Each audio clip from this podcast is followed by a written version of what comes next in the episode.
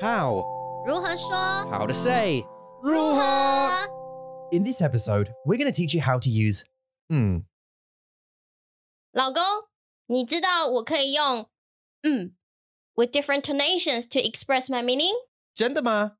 真的，I'll show you. Ask me some questions. Uh oh, okay. Um 你要喝咖啡吗? Mm. That means yes. 嗯哼，你知道今天的股票怎么样吗？嗯嗯 It's 十.嗯 It's shit. So you basically just say mm, in different tones, right? Mm. Do people understand? 嗯哼，你不说话了吗? Are you not going to speak? 嗯